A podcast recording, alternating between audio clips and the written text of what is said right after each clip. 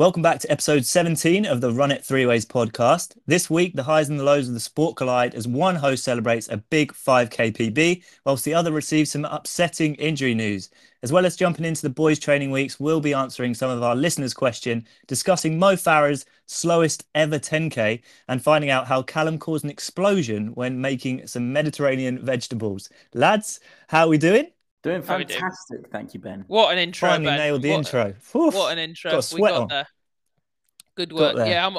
I'm all good, boys. I'm all good. Happy Easter to our listeners who are listening to this not at Easter, but it's Easter for us as we record it. So, hope you had a uh, a good celebration for all the It'll be- for all the religious ones out there. Shout out.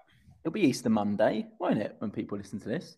True, yeah, it's a little bank holiday. We should be bloody yeah. Each listener should count for double, shouldn't it? Bank holiday, double pay. Fantastic. Time Shall and a we set half. the scene a little bit. I c like Ben, you, you've you've had some good grub. I've just had some wraps. I have Um, indeed. Yeah, yeah. I'm I'm recording from a completely new loca- location tonight. Not quite a, a cupboard in Kenya, but Meg's parents' uh, study upstairs. So yeah, it should be an interesting podcast. Not got the usual headphones in, so if I sound a little bit different, that's why. Uh, but I just had a lovely roast dinner, bit of uh, leg of lamb tonight. Sorry, Tom. I know that you're the vegan, but it was delicious. That's all right, Ben. I, I won't do hold like you. a bit of lamb actually. Yeah, I think lamb is probably the worst thing to be eating though for um for the old veganism, isn't it? Really, let's be honest. especially this time of year.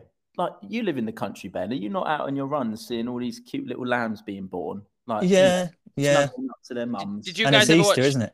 Did you ever used to watch Lambing live on TV? Anyone? Oh yeah, it's a cracking show that what was. a program that was. Honestly, I used to come in from school. I was addicted to that.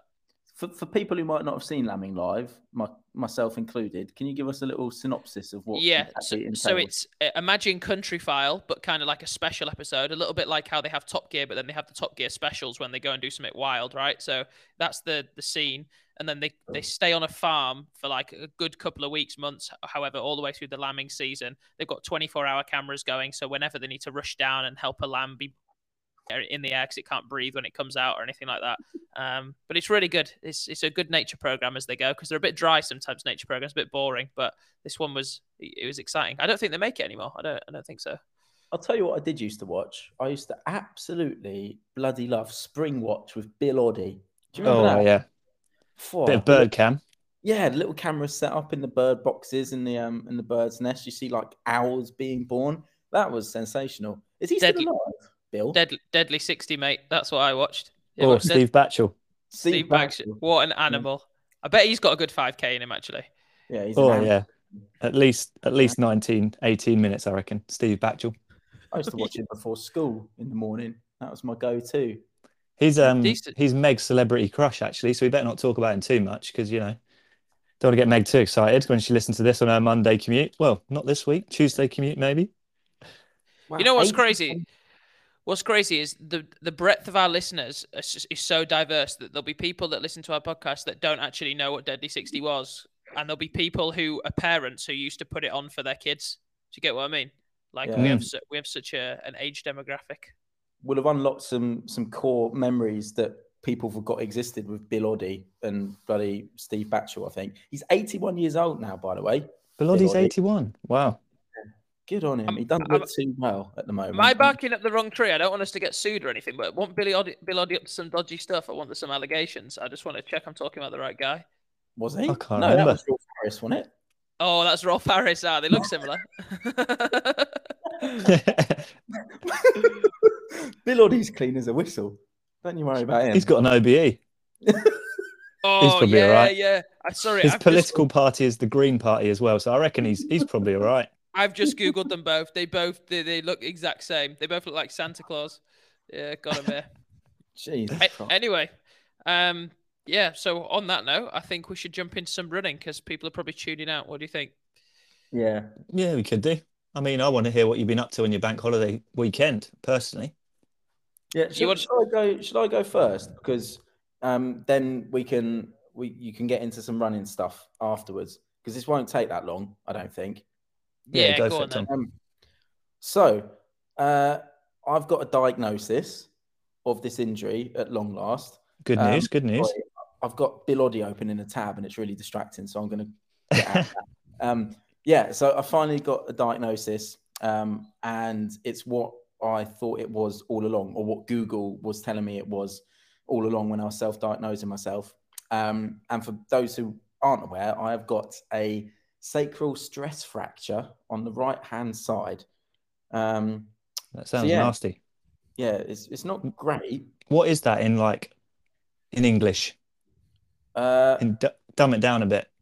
So, like your sacrum is around your pelvis type area at the base of your spine. Um, Hmm.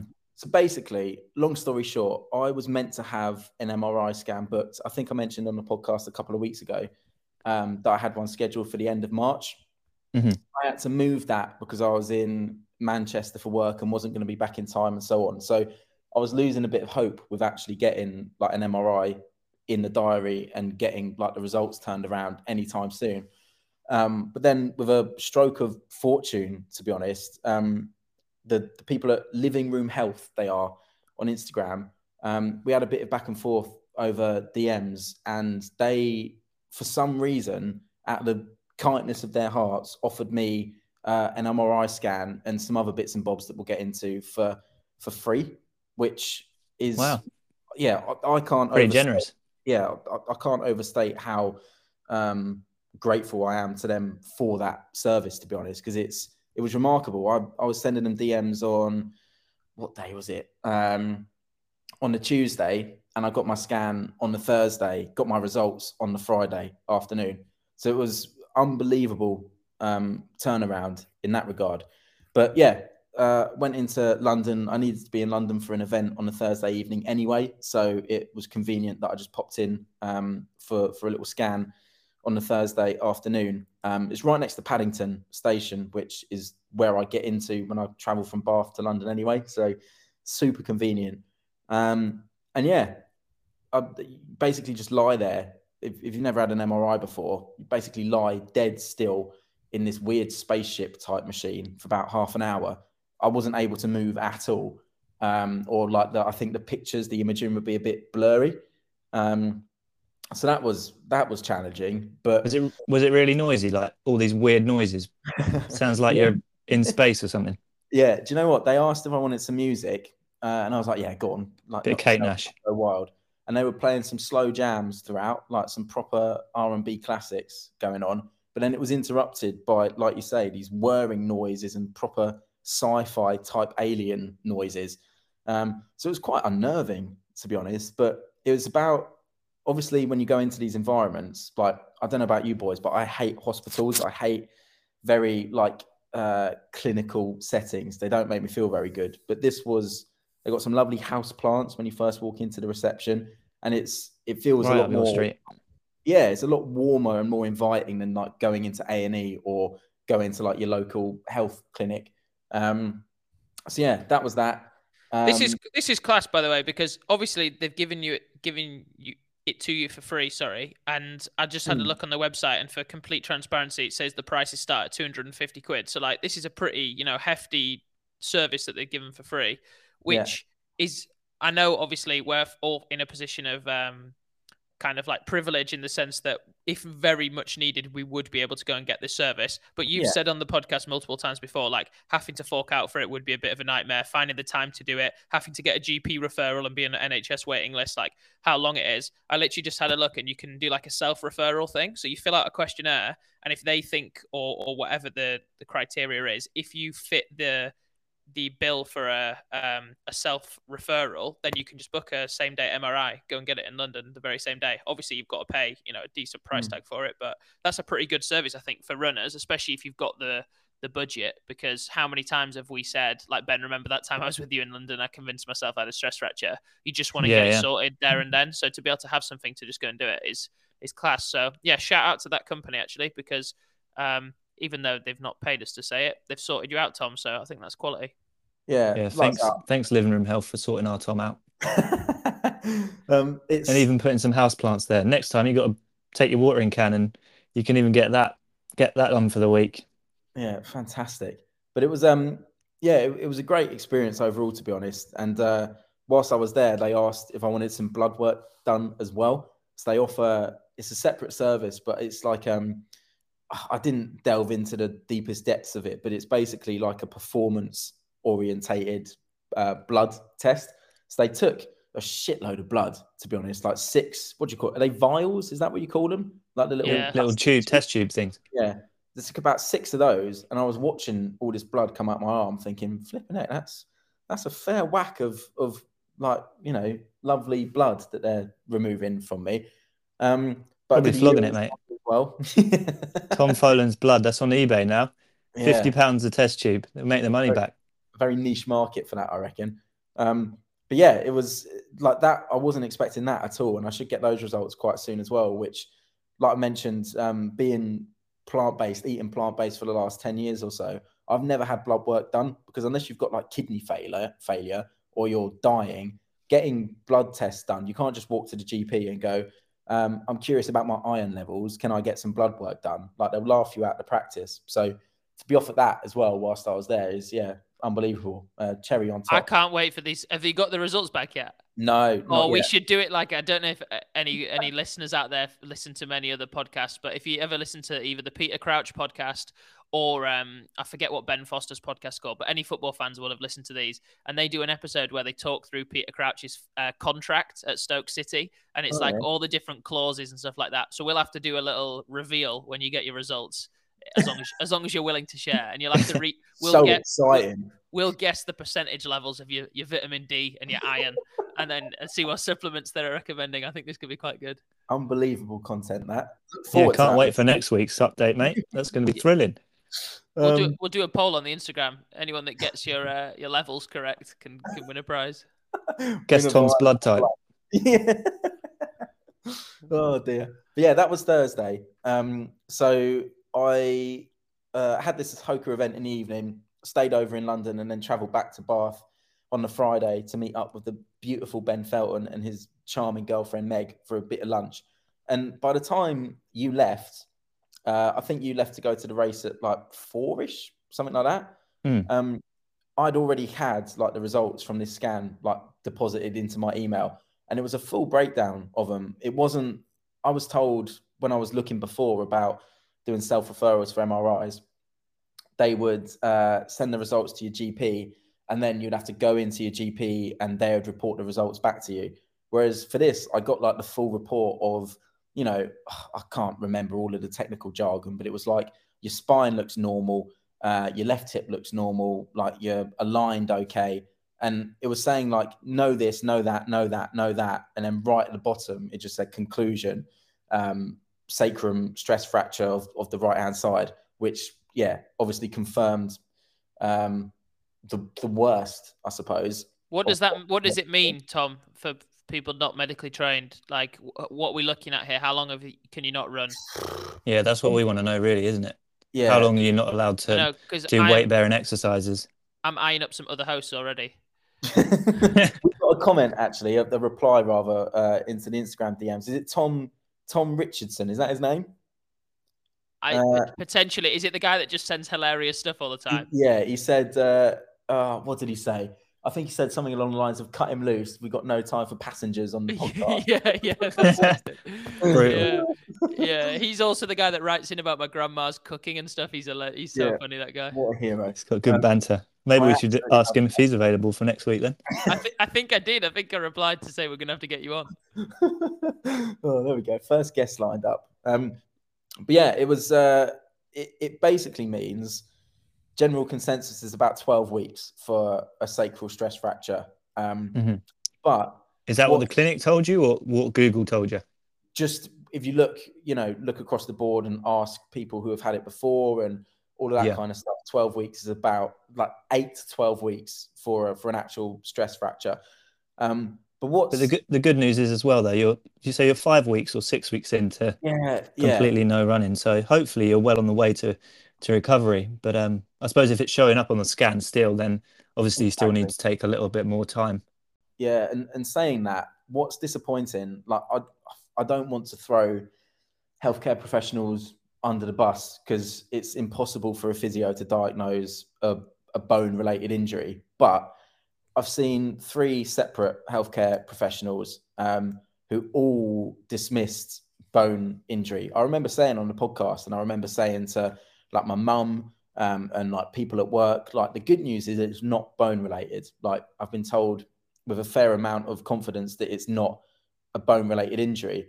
Um, but now five and a half, six weeks on, finding out that it was all along, like I really should have been on crutches for the first couple of weeks. Like I couldn't walk really. I couldn't walk downhill. I couldn't like get out of bed in the morning, put my socks on, tie my shoes up. I should have been on crutches and I should not have been weight bearing at all to like maximize the recovery. But I was flying to Germany for work, like and doing all this stuff, which was yeah probably not ideal and has probably set me back a little bit. Yeah. Um, so it's been six weeks of no running, but I probably didn't do like I got on the bike way too soon um, as well, rather than just purely resting. So it's only really doing absolutely nothing the last couple of weeks, which has made any sort of difference. Um, but yeah, like you say, Ben, the fact that the scan still showed a stress fracture, I don't know the ins and outs of it, but I know people who've had scans which have shown like high signaling of stress responses. So they haven't Yeah. actually got to that stage yet, but it's like a warning sign. So then they rest for two, three, four weeks, and then they're absolutely fine and can get back into running. But the fact that six weeks on, it's still saying conclusively stress fracture. Uh, I think I've still probably got like a way to go. To Yeah. honest. Yeah, I think there's kind of there's good news and bad news in the sense that the one thing that we've all privately is at least you now know, right? You're not Mm. thinking like, oh, will I ever be, you know, right again? What's wrong with me? Kind of thing. You know what the injury is, and therefore, as you start to feel it get better, or or or or, not- or not get better, for example, like you'll be able to go back and get that checked again. If you see what I mean, it Yeah. you're basically gonna have a fracture until you don't, kind of thing. Um, annoyingly, it's going to take ages until you can, you know, start doing some exercise, and then until you can run even longer. But I guess the good news is it's a pretty common, it's a pretty common injury for runners. Like if you're going to get a stress fracture, like a sacral stress fracture is reasonably common, and there's a lot of top runners that have had that injury, been out for you know eight nine months from proper training, but have come back to the very top level again. You know, there's runners now that have that have had that. So I guess you've got that positivity of being like, okay, I know I'm injured, but it's not like a, a terminal condition, if you know what I mean. It will definitely heal. It's just a matter of when. Yeah, yeah, and I think before we move on, like, I don't want to dwell on it too much, and we'll get into your boys' training weeks because you've both had blinders by the looks of it. But like the the amount of people who messaged when I, I just did like that little Instagram story of like of, it was just a screenshot from the results, and there were so many people who I've spoken to like at length about either them having uh, similar experiences and and so on. Um, and I think uh, Matt Rees, Welsh runner, like we had a good chat. He's come back from two sacral stress fractures before and had very similar experience with physios just beating the shit out of him with their elbows and their thumbs and telling him to run it off and do some glute exercises for weeks before he managed to actually get a scan and a diagnosis. Um, Becky Briggs, I've spoken to her. Obviously, she had bilateral sacral stress fractures, so both hips were were battered. Um, so spoken to her a little bit, and again, like just knowing that there's people like that who have come back from that um, is yeah ma- massively inspiring, especially the way that Becky responded to it. Like um, she went a little bit quiet on socials, but she was working in the background, doing everything she possibly could to get back running as quickly and as safely as possible. And now, by all accounts, it looks like she's well on the road to recovery um, and doing well. You got Matt Rees, who's running London, and looks like he's smashing it in the training. Um, and there's so many other people who were just really nice. Um, I think I'm going to set up a, a video call with a, a, lovely lady called Rose tomorrow, who's been working in the NHS for 14 years. She's setting up her own private practice, specializing in like bone injuries, like running related bone injuries. Um, and she said she, like she's more than happy to jump on a video call with me tomorrow and go over like how it happened and and dive a little bit deeper into it, and then try and give me some uh, some advice on how to bounce back from it. So Mm. yeah, immensely grateful for the amount of people that have been uh, so kind, really, because they didn't have to. No one has to give up their services. Living Room Health didn't have to give me this for free. Rose doesn't have to give up her time as a healthcare professional to to talk to me about my little injury. Um, so yeah, just uh, wanted to say that before we before we moved on. Really, very uh, very appreciative of everybody who's um, yeah got in contact. God Good bless stuff. Tom. my, my thoughts and prayers are with you and your leg. And God, God bless their NHS as well. Yeah, Godspeed. We'll be all right. I think it's like you say, it's nice to have that clarity now. It's nice to know what I've got. Um, yeah. There's ups and downs. Like uh, it's only been a few days since I found out, obviously, but you know, at different points during the day, I actually feel quite good about it and think, you know, it's already been six weeks. Um, even if it's another eight weeks until I can start running again, like I'll be starting from scratch and I've got the chance to rectify all of the things that I've done wrong over the last few years. Um, and then other times you start, it, it gets a bit dark. So it's going to be a roller coaster, but um, I'm I'm riding it at the moment, and it's it's going to be okay. I this think. is the most cliche thing I'm ever going to say on this podcast, right? But the good thing about running, I don't know if anyone thinks about this, is sometimes even if the situation's bad, if you've got like a destination of where you want to go, it's actually quite nice to understand that it's going to be like a pretty long journey, if you know what I mean. I think it removes all pressure from a situation. Whereas, like, if you have a, a, race next week, for example, you're a bit like, oh, what can I do between now and then to get ready for this race? Whereas if your goal race is in nine months' time, or you're thinking, I'm going to do a marathon in whatever time, and you have all these weeks ahead of you, I think it's quite therapeutic to kind of, you know, write a list, okay, this is what I'm going to do, or in three weeks, I'm going to do this. And then on this day is where I'm going to start my first run and, and that kind of thing. So I think if you channel it in the right way and you kind of get a bit of a roadmap between, you know, if this is level zero and level 100 is you taking your first steps on a run, like how, what can you do to sensibly, but also enjoyably build yourself back up to that, whether it be doing things like cross training, but also being like, actually, once I'm back running, I really want to dedicate my life to to running and work and all these things. So what mm. can I do in this six months that I'm not going to get a chance to do on a weekend because I'll be going out and doing 20 miles hopefully this time next year. So let me go out and you know go to the zoo with my daughter or whatever, you know, whatever dads do. You know what I mean? No, yeah, yeah, you, are dead right. And again, just finally on um, like Matt in particular, um, was talking about how he ballooned, like put on a significant amount of weight during his uh, both of his sacral stress fracture um, injuries and, and journeys back to running again. And uh, it was really nice just to have that common ground with someone because I've been a little bit, I don't know, not not anxious necessarily, but very very aware that I've put on like a significant amount of weight in the last six weeks or so. Like we're talking kilos and kilos, um, which is yeah. He he was saying how it's it's almost nice to completely forget about it and uh, not even think about how much fitness you've lost because once you get back running, the gains that you see are so exponential. Like the the curve of improvement is so dramatic week after week once you get back running that you'll be grateful for the time you spent doing nothing and having a few beers or eating a pizza um, rather than jumping on the scales every other day like oh no i've put on another 0.2 pounds or whatever. So yeah that was that was really really nice as well just to have that um, common ground i suppose with someone who's been in such a similar situation.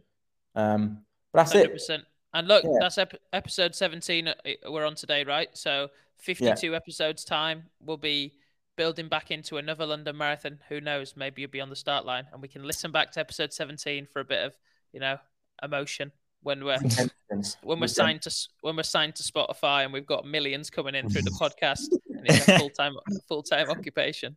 When we've got Eliud as a guest, you know, then we'll be. then we'll be but it's yeah, it, it's an interesting one because I'm just so desperate to to get consistency.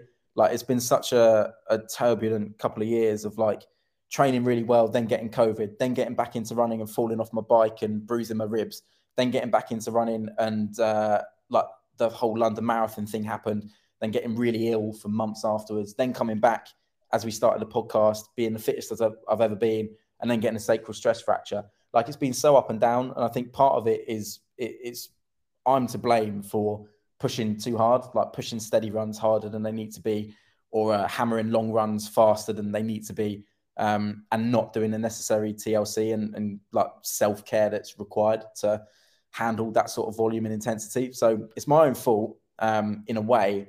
Uh, I'm just yeah glad to be able to start from scratch basically with everything that I know now and having my first taste of like a, a proper injury. It's a good injury, isn't it? It's a sexy one. If someone asks like, oh, like it's a proper one. Yeah, if someone asks how how your running's going and you're like, oh, I'm a bit injured, and they say, oh, not oh, just no, a niggle, it's a full blown Yeah. I cannot run for three or four months. Happy days. That's just what My you want. My back is broken. You can send him that, Yeah. that, Mike, that Mike Tyson thing. My back is broken. It's spinal. Final. Final. Yeah, that's what- congratulations, Tom. You've done it. You've yeah. hit the big time in terms of injuries. uh, round of applause. Round of applause for safety fractures, everybody. Anyway, that's enough of me. Um, which one of you is going to talk about some Well- spectacular running? I reckon we li- we literally jump from from zero to hero. Let's go for Ben and his his recent race. That's what that's what people are tuning in for. That's what's going to be in the title. So um, All right. Ben, I reckon you do your week culminating in a nice a nice race. Yeah, that sounds good. I'll quite I'll quickly go through my week and get on to the juicy bit because that's what people want to hear, as we said. So I started Monday. Uh, I did a marathon workout on Monday. So I did 5k in the morning with some strides, just as a bit of a shakeout um, before a full day of editing. So it's just one of those things. I like to get up in the morning, do a bit of a shakeout um, before a day of sitting down, and then I did my um, marathon workout in the afternoon at about four o'clock. Um, so this one was 10 miles at marathon pace, and then I took about a minute recovery um, and did five miles at half marathon pace.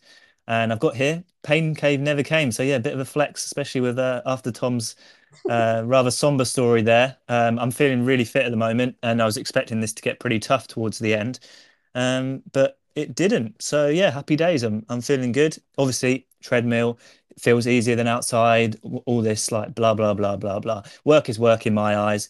Um, yes, the, the pace is probably a little bit easier than it is on the road. It definitely is. I'm not going to deny that, but it was a good session nonetheless. Uh, and then I actually did. Uh, this is a triple day. Bloody hell! He's working hard at the moment. Um, I did uh, 45 minutes of uh, strength and conditioning straight after that marathon session um, with my gym partner Hannah. Shout out Hannah. She's downstairs enjoying some uh, some Easter chocolate. Go on, And Hannah. then on to so that was Monday. Yeah, I did my marathon workout on Monday because of I was in Paris over the weekend, so I didn't get a chance to do any proper training. So I was keen to get on it on Monday. Tuesday, just did a uh, recovery run. Got my cloud surfers completely fucked, for better word. Um, I went along the towpath, and it was it flooded, and uh, I'd gone too far down the path to turn back. So yeah, they got ruined. Uh, on to Tuesday night. So I went down to the track um, just to see some of the boys at Chelmsford, but my legs were pretty tired from the Monday run, so no session for me.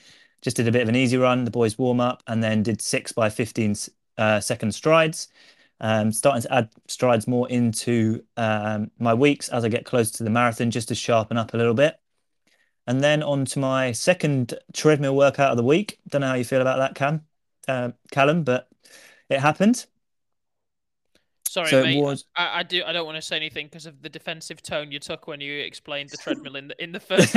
I'm a bit scared. I'm a, I'm a bit scared to say anything now. I feel like just my presence and the treadmill is, is enough. Is enough, yeah. Yeah. Yeah, so don't you dare say anything. All right, it counts. No, it does count. It does count. I'm with you on So this. It was the the session was on Wednesday. I did eight by a mile. Um, the reason I've been doing treadmill running this week is because nobody wants to train with me, and I don't fancy doing solo stuff out on my own. Um, so sometimes the treadmill is a good benefit, a good alternative because you just set the pace and then you have to run it. If you if you step off before your set interval, then you're a failure, and I never do that. So it's good to get the work done on the treadmill, eight by a mile at five minute mile pace, so 307s. Um, and yeah, it felt good. First time running in the new Alpha Flies. Um, and then on to the race. So I didn't run on on the Thursday. I took a full rest day because we were traveling down um, to Bath or across to Bath, should I say. Um, so I had a rest day before the race, which probably helped me freshen up a little bit, considering I'd done two fairly decent marathon workouts in the week. Um, had a lovely day in uh, in Bath the day the day of the race with Tom. Uh, got a little ice cream before the race. Um, that's a bit unusual, really, because over the last few weeks I've been really conscious of my of my diet, and I've trying to be clean. I've basically been cleaning it up ever since I got back from from Kenya. Um, I haven't been eating sweets, chocolate, donuts. Um, just trying to be a bit more sensible um, and take a bit more of a like, uh, I guess, an elite approach to my nutrition. I, t- I feel like I train fairly hard, but my nutrition has always been lacking. So yeah, over the last five weeks, I've been been cleaning that up, and yeah, got some good results uh, in the race. Um, I I ran a new PB. Don't don't don't um yeah don't skip ahead too quickly. I I really like that you're uh, doubling down on all of those little one percents now. Yeah. Yeah, I, I can't just- believe I can't believe last episode you took the piss out of me for having a protein bar, and now you've just revealed that you've been looking after your diet for five weeks. I know, I know. I've been keeping it on the hush. I don't, I don't know. I always find it a little bit difficult to talk about like nutrition, diet, eating, you know, just in case it it brings up any bad or good memories for people like eating disorders and stuff like that. But Mm. for me, I've always struggled to to eat like a clean diet. As a runner, I'm always hungry and I'm like at least once a week I'll go to the reduced section. There'll be a six pack of donuts and I'll eat the whole packet basically before I even get home. So I've just been trying to cut that like binging out. Um, and for me, I have to just completely say, look, I'm not eating sweets, I'm not eating chocolate. I have to cut it out completely. Otherwise, it's just like a, a slippery slope, if that makes sense. Yeah. No, I get you. I get you. I'm yeah. I think the one thing that I will just say is um one, of course, to everyone, like do everything in balance. And like Ben, you're clearly recognizing for you the best way to achieve balance is to kind of go cold turkey, if you will, on that kind of thing. Because you know yourself better than anyone. The one thing I will say is, is for someone who's in like your position is I think as long as you say, look, I'm not a nutritionist, I'm not a specialist, like this is just me like explaining to you what I do in my life, my Yeah. personal choices, then I think it's really good for you to share those elements because you're not saying this is what you must do to get faster or this is what works. Because you might turn around in 10 episodes' time and say, actually, I really miss having those donuts and it was making me happy and I train better when I'm happy. So I'm going to keep having the donuts. Do you, do you know what I mean? So, Yeah, 100%. yeah, I think really as long as as long as people aren't out here, you know, being like, "Oh, you must do this," or like, "This is the amount of protein that you need per kilogram of body weight," trust me. And it's like, well, who, who why should I trust you? You know, you just Yeah. googled it, kind of thing. So, Mm. yeah, Yeah, respect. yeah, I totally agree. Um, so yeah, had a little ice cream before the race. Um, nice little treat. I mean, Um, that that I know I've just been nice, but that's fucked up. I know. That's Listen that's that's like I know I've just been all nice and be like, "Oh, Ben, yeah, that's really good of you, mate." That's absolutely fucked. You had an ice cream before a race. So we Why? went. Meg, that's Meg wanted an ice cream. I wanted an ice cream too. Don't bring Meg into this. She can enjoy your ice cream. She wasn't running a 5k in the evening. Yeah, that's true. Got a nice photo though, didn't I, Tom? So it was Also, worth yeah, it. we, we went we went for a little lunch date, didn't we, Ben? Um, We did indeed. A Little double date, but we won't talk any more about that. Oh, double scoop was it? Yeah, double scoop ice cream. Double scoop, double scoop. Yeah, yeah. Look, we had an absolutely lovely time. It was fantastic. Genuinely, like I'm, I'm not even joking. It was such a nice day. Um, I really enjoyed spending time with you and you and Meg, Ben. Oh, Um, thanks, mate. It was lovely. But yeah, Likewise for for you and right. uh, can, can you just and your us? other person. Can you, can you just tell us what flavor ice cream you had? This is what the people want to hear. Come on. I had blueberry and clotted cream ice cream in a cone. Is that is that one flavor or is that a blueberry scoop and a clotted cream scoop? No, What's- just the one flavor. and just one scoop. Just one scoop. That's mad. Fair play. You did have a Yeah. race. You were taking it easy. Taking it easy, yeah. the Shall I main talk a little bit about the race? Yeah, but the, the main point I want to make here, Ben, is the fact that you've spoken about taking your nutrition a bit more seriously, which is amazing. But Yeah. also, you're so free before a race. Like I know ahead of time, regardless of the result that you ended up with, you weren't seeing this isn't like an A race for you. You weren't going out there to absolutely smash the granny out of your, your 5k PB. But we're in this, you know, like this cafe, and you were not skimping on chips or eating those little mushroom skewer things or the arancini paella balls, which were sensational. Oh, they were delicious. Um, like that, that's what I love about you. Like you're not. I would be super anxious, no matter what race it was, no matter how seriously or not seriously I was taking it. I would be like eating plain oats for breakfast, and then if I be super paranoid about, oh, have they used like too much oil in these chips? Am I going to be bloated and like feel like I'm going to shit myself as soon as the gun goes off? Whereas you Yeah. were still able to enjoy that experience and eat what you wanted to eat, have an ice cream with Meg, and enjoy the sunshine in Bath without yeah. about the race. And I think that's an amazing um, character trait to have, and what makes you one of the things that makes you so successful as like a, a runner um, is just how steady you are and how chilled out you are about things like that. Like you won't get, you know, you'll eat an ice cream and it won't be like, oh fuck, now I'm not going to race well because I had an ice cream. Like you're still Yeah. able to focus on on that. So yeah, just Yeah. wanted to um, to add that bit of context. I think it's important. Yeah, definitely. I mean, don't get me wrong, like before a, a like a key race for me, I do get anxiety. Like I won't, I'm not going to be having an ice cream before Boston Marathon type thing. What I'm you- going to be having my what are you- usual breakfast. You're not gonna have an ice cream before Boston. Well, I might have to now. I mean, this one, this race went pretty damn well, didn't could it? So have one have one the night before. yeah, I'll have a cheeky little uh, blueberry and clotted cream scoop before the before the marathon. It has Might to do be me well. clotted cream. Has to be blueberry and clotted cream. Otherwise, Yeah, it's has to be. not- Yeah, but f- for me, if I'm totally honest, this race was more of like, oh, just go out and have a bit of fun, have do a session type effort. So I was just going going into it as if I was going down to like the track to do a workout with the boys. It it didn't really feel like a proper race in terms of like getting nervous or anything like that. So yeah, that probably helped me to be honest with you, and probably one of the reasons why the race went so well. Um, but yeah, talk a little bit about the race. Um, it was a 5k race with the the Bristol Drac Bristol Drac Bristol Track Club um, up in Bath, which caused a little bit of confusion between me and Meg. I told her we were going for a weekend away in Bristol, but it turns out we were going for a weekend away in Bath. Oh, But anyway, we had a lovely spa on the on the on the Sunday, the day after the race. But the race itself, finally get to it. Um, yeah, it went pretty perfectly. I was hoping that I would uh, break my road 5k PB, which was 1509. Um, I've run 1457 on the track, and Callum was actually there that day down at uh, what was the what was the event called? Wimbledon. 5,000 Wimbledon, yeah, the 5,000 meter PB night or whatever it was, which was a good event. Um, you actually ran your your 1500 meter PB that night as well, I think. Yeah, I did, 340? I did. It was a great night. 340 on the No, dot. Lovely weather. Yeah, it was beautiful. Um, and the weather was actually pretty similar to to back then. Uh, pretty ideal conditions.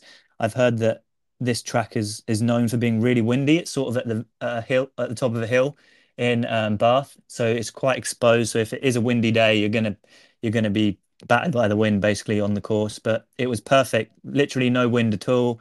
Um, the sun was setting. It was probably about 13, 14 degrees, so perfect racing conditions. Um, and it was on a sort of cycle. Um, how's best to explain it?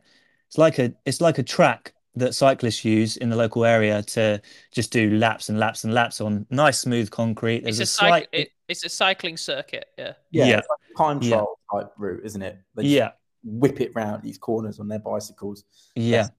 It was good fun, and there was a slight incline um, on one way and slight decline on the other, which wasn't really that noticeable, and it probably just kept it a little bit interesting.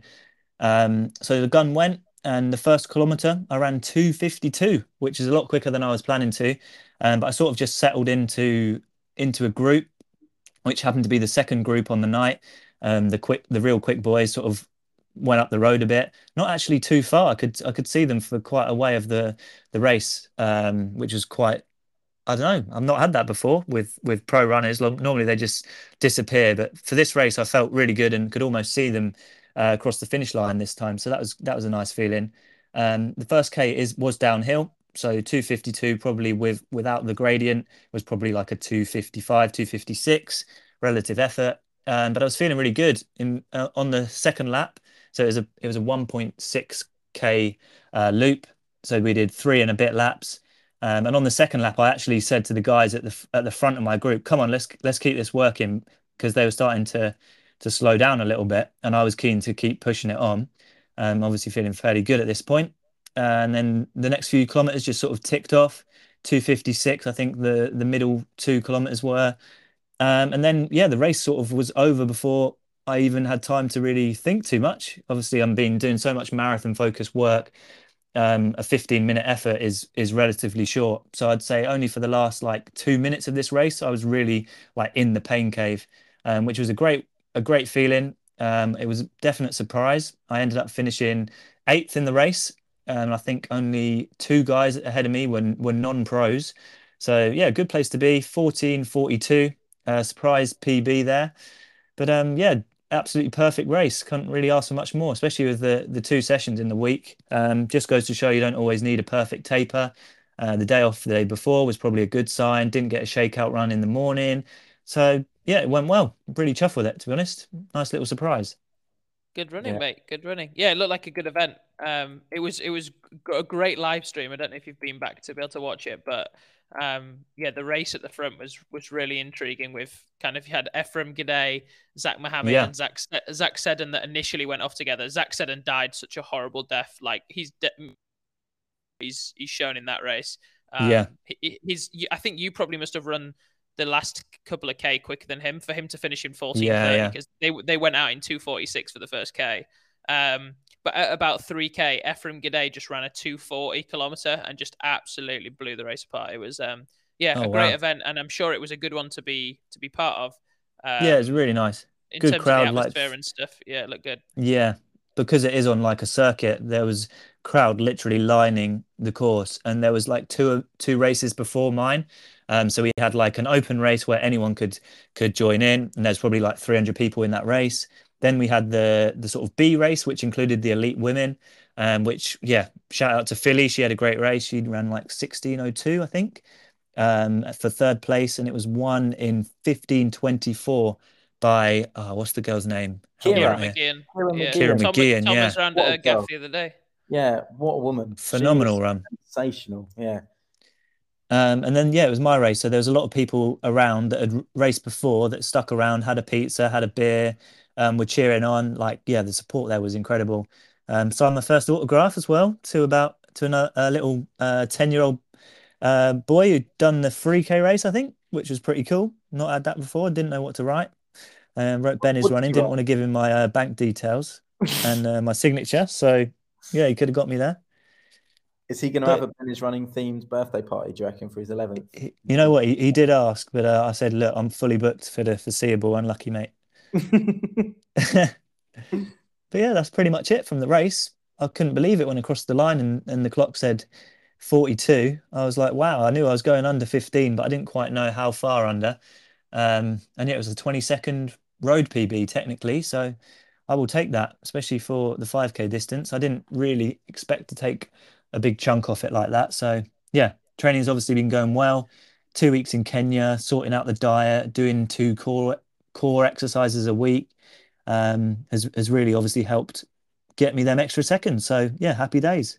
Yeah, and I think also just the consistency over time, right? Like Yeah. key a key thing to highlight for people listening, thinking, well, I can't go for two weeks in Kenya and do this and that and blah blah blah, is just the time. So you ran that 5k PB on the track back in. Did we do that in August or maybe Yeah, July? right. so. So it's almost a year. So that's a whole year of extra running, extra mileage. Yeah, done extra- three marathon blocks since then. you so. know like think about how much you've worked on your threshold and all that sort of stuff since since then so 20 seconds is a, is like an amazing time to be able to take off but i would i think that's like a you, you shouldn't cap yourself if you see what i mean you should Yeah, be like, yeah. okay a whole year of training i've taken 20 seconds off that's great i think you should be looking like okay what can i do with another year of training right you know looking to take Yeah. another however many and that's seconds off. definitely how I look. I'm looking at it now. But going into the race, like before having when I'm basically when I ran uh 14:57, I was like, brilliant. I've that was my like lifetime goal to break 15 minutes, and I sort of like almost wrote off the 5K as a distance. Like I've done that now. I don't don't see myself getting much faster over that distance because I felt like I couldn't push any any harder at the time, and I prefer sort of a long hard grind like in the marathon. Um, but yeah, running running a 40, 1442 gives me like looking ahead. I mean, if I knock maybe 10, 20 seconds off that again, then I'll be on the elite start line for a lot of races. So yeah, it's exciting place to be and uh, definitely a big confidence boost ahead of Boston. Um, then I did a little warm down, 4.13 kilometers with Philly. She did a session after um, after her race. So shout out to her getting ready for Copenhagen Marathon. And then on the Saturday, I woke up nice and early because me and Megs were off to a spa, like you do after a race. I did 70 minutes easy on the treadmill. Um, and I noticed there was a little bit of irritation in my left calf, which I've had a few issues with over the last few weeks. So I just thought to take today off as a bit of a precaution. Probably could have run. Um, there's no pain in it today. I slept for nine hours last night, um, and it's it's all cleared up. I think it was mainly just like knackeredness from the race, to be honest with you. So hopefully nothing to to worry about there. It's a good word you've just made up there. Knackeredness. Knackeredness. Yeah, it's a cracker, isn't it? And. Yeah. And that's my week. 92 stuff. kilometers of running, seven hours, 50 minutes, and a couple of gym sessions. So yeah, happy days. Yeah. I love that from you. You know, 5K PB in the mix, but still kept it sensible with the other days. I Mm. think like little precautionary rest day. Um, yeah.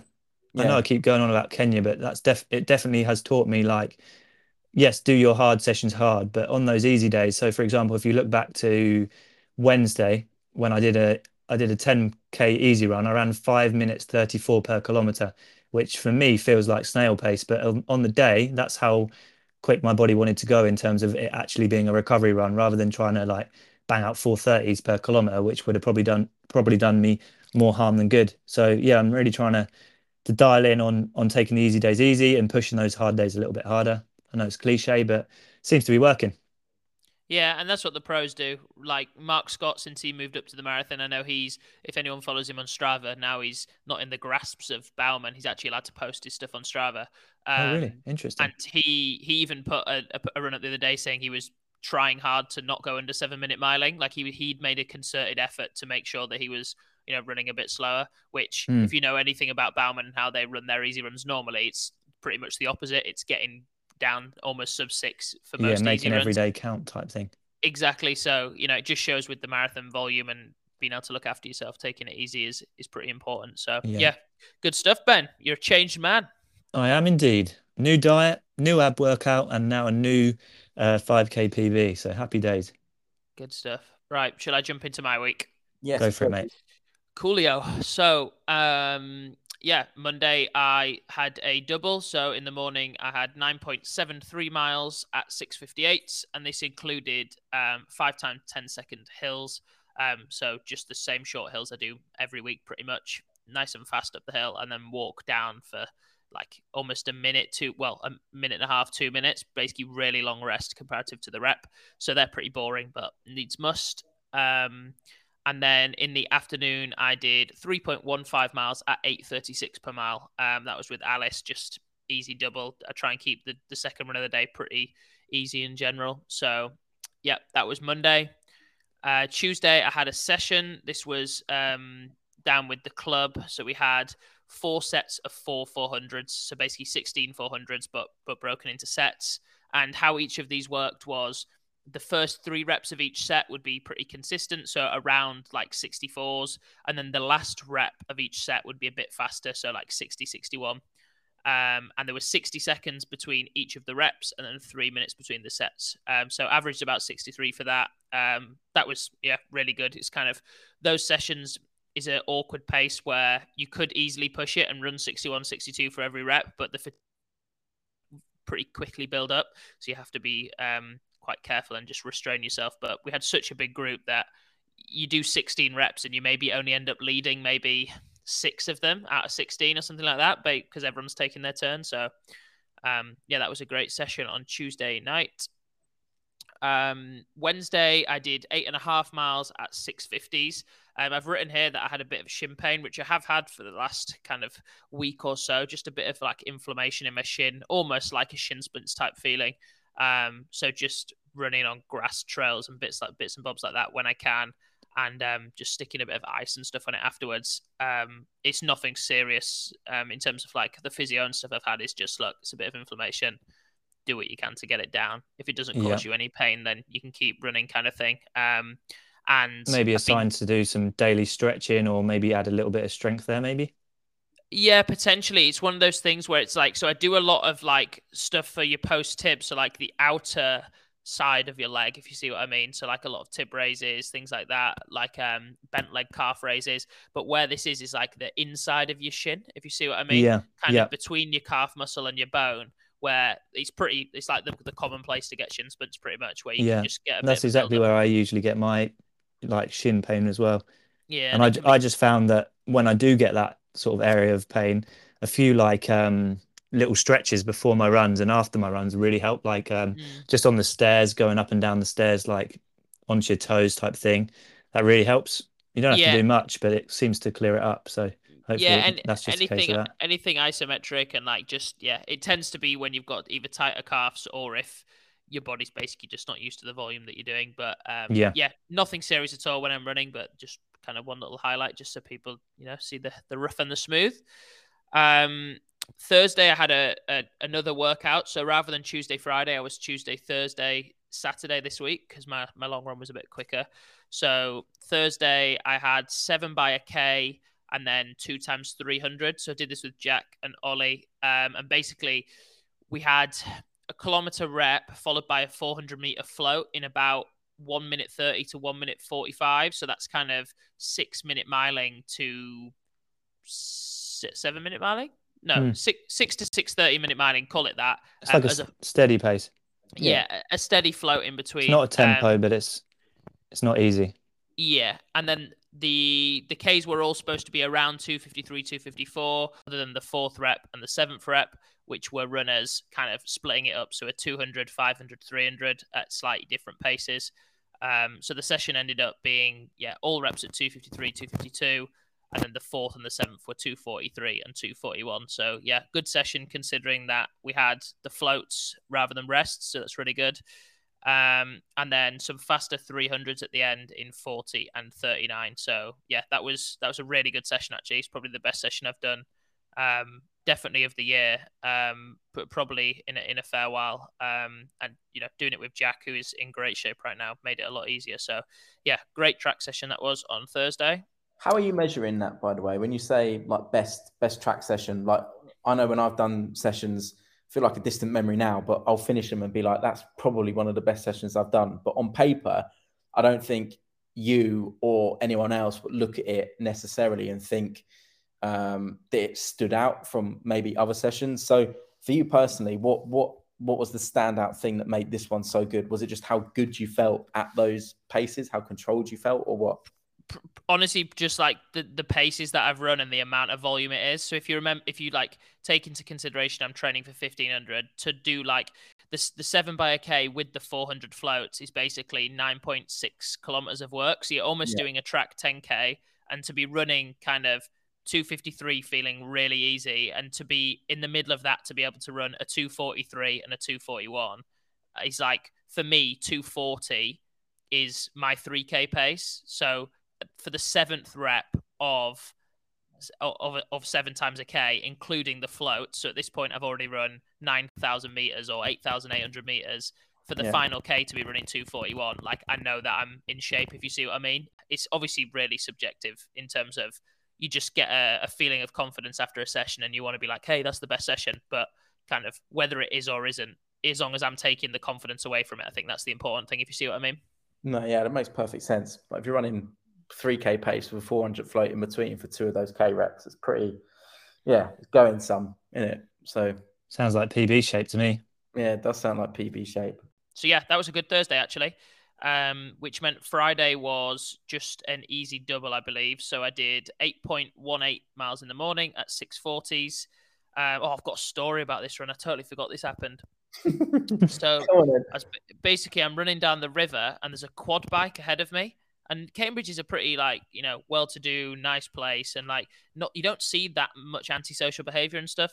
But you know where I'm from in Leeds, it's pretty the opposite. You see stuff like this all the time. I'm not the kind of person to be like, oh, a quad bike where it shouldn't be riding. That's so bad. So I just thought, oh, quad bike, not the end of the world.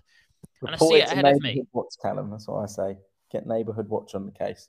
Yeah, so I see it ahead of me anyway, and it's like driving really fast, but then slowing down and almost being stationary. So as I'm going at a consistent pace, I'm basically catching up to it. And at this point, I'm only maybe like 10, 15 meters ahead. So I can now see that it's literally two kids that are, I, I am allowed to say this because I look young for my age. They were so young. I don't even know how they knew how to ride the quad bike. They were literally like 11 years old or something like that. And anyway, one of the kids has got like a catapult. Like I don't know if you've ever seen Dennis the Menace, right? but you know, like one of those cat- stereotypical catapults where it's like, uh, you know, in movies is depicted as like a stick that's like with an elastic band to be able to fire stuff. But it's like an actual catapult. They're picking up rocks off the floor, right? This is not the driver. This is the guy on the back, by the way. And in Cambridge, there's loads of people that kayak and row and stuff like that on the river, and they're firing rocks at this woman who's kayaking, and obviously is in a kayak. She can't do anything about it. She can't like get away from them them hitting her with rocks, and they're not hitting her. They're like splashing around her, but she was in a bit of distress anyway. So I had to say like, so obviously, what am I gonna do? You know, it's me. I'm not getting into a fight with some kids. So, and luckily enough, I'm a far enough distance away that I can like make my presence be felt without having to do anything. If you see what I mean. So I Stamp kind of like feet. no, I just stared and ran towards them, and then they um well they probably were just finished with picking on this woman. To be honest, I don't think it's because I was coming towards them, but they um yeah they sped off into the distance. But I thought what a what an absolute what little rats to be honest. That's the only way I can describe them. By all means, have your fun, you know, and I'm sure they'll they'll one day think, oh, that was a bit mean what we did to that woman. But you know, I've got up to mischief before, but just throwing rocks at people is a bit, yeah. Where did they find a quad bike from? And where? Yeah. Well, well, I don't want to go into it on the podcast, but I think there are certain type of person um, from Oh, a wow. certain a certain set of of community and live in a certain place in Cambridge. But because I don't know that for a fact, I'm not just gonna, you know, I'm not gonna throw it out there on the podcast. But go to my Strava if you want to see more details. Friday afternoon. If you just if you heard any of the story that I just told, thank you for persevering. If you're still here, thank you. The, headphones that Ben told me to buy for this podcast are clearly shit, or my laptop shit, or maybe I don't just don't know how to use them. I don't know. Um, so yeah, sorry about the audio quality once again. Um, yeah, feel Should be better from now. feel free just to just to skip if you want. But Friday afternoon, I did 2.94 miles at 7:10. Um, so yeah, just an easy double. Um, Easter Friday feels like a Saturday, doesn't it? Always think that. Um, Saturday, I had my long run, so I had a bit of a progression. Um, so basically, every 20 minutes, starting at easy pace, just cutting it down in blocks slightly by around 20 seconds. So start the, the first easy miles were like seven minute miling, 650s, that kind of thing. Then the next block were around kind of 620s, then down to, you know, just under six minute miling and then gradually progressing um, until I did 14 and a half miles at 606s for average. Um, yeah, got down to like 508 or 510 or something like that and still felt really good. So, yeah, good to bank a good longer effort. Nice bit of stimulus. Um, I tend to have this kind of longer stimulus once in every like two week cycle, if you will. So every 14 days, make sure that I have some kind of um, longer aerobic effort. So yeah, felt really good on that actually. Uh, and then that brings us to today, the day of recording. So Sunday, just had a jog, 3.56 miles, just a little bit of shakeout.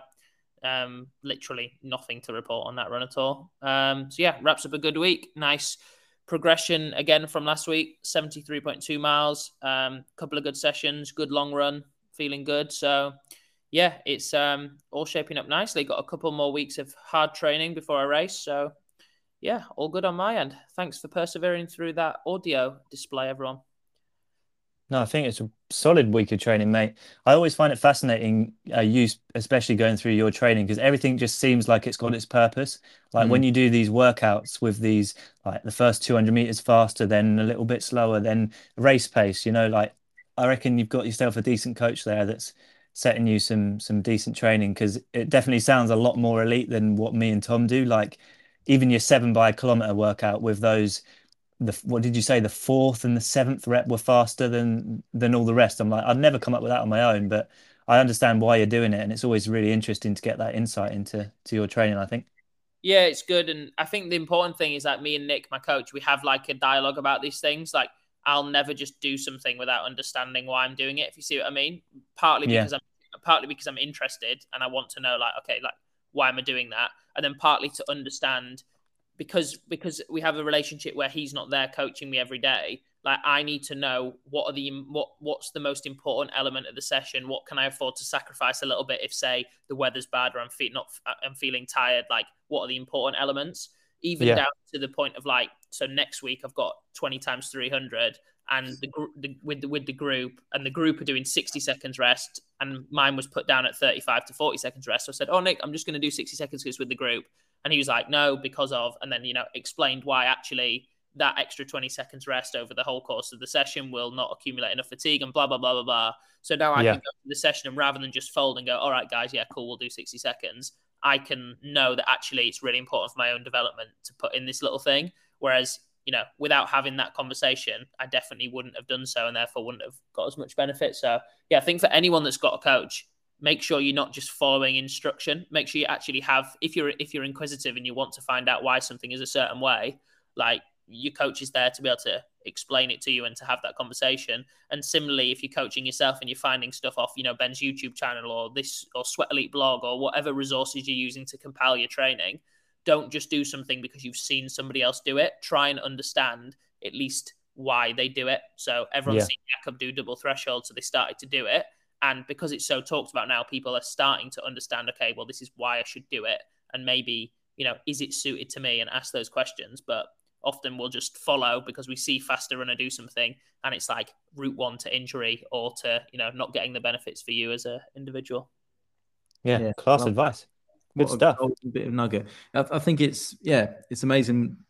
Like reading all of your Instagram posts and stuff, Callum, because they're always so yeah insightful and valuable. And I think me and Ben have had conversations about your training before and how specific it is. Like like we just mentioned, the rest in between reps or some reps quicker than others for a specific purpose. Like it's yeah, I think it's uh it's super valuable to to me and Ben and hopefully everybody listening to get those. It's, yeah, it's not necessarily the right way either, which I think is good. It's like, it's your way. yeah, but like this can get you so far, but then you might have to pivot and reevaluate and go, actually, you know, maybe we'll change and do this, or actually, we didn't really get that much benefit from this kind of thing. And depending on what stage of development you're at as a runner, I think there's certain elements you can incorporate. So, like whether it's your literally your first week running or you've been running for 20 years, strides will be a thing that any runner can do because it's at Mm. your own ability. The set the duration can easily be changed, whether you're doing 10 seconds or 30 seconds. Like everyone can do strides, right? But is a 15 mile progression run there for everyone? Absolutely not. And like a 15 mile progression run will-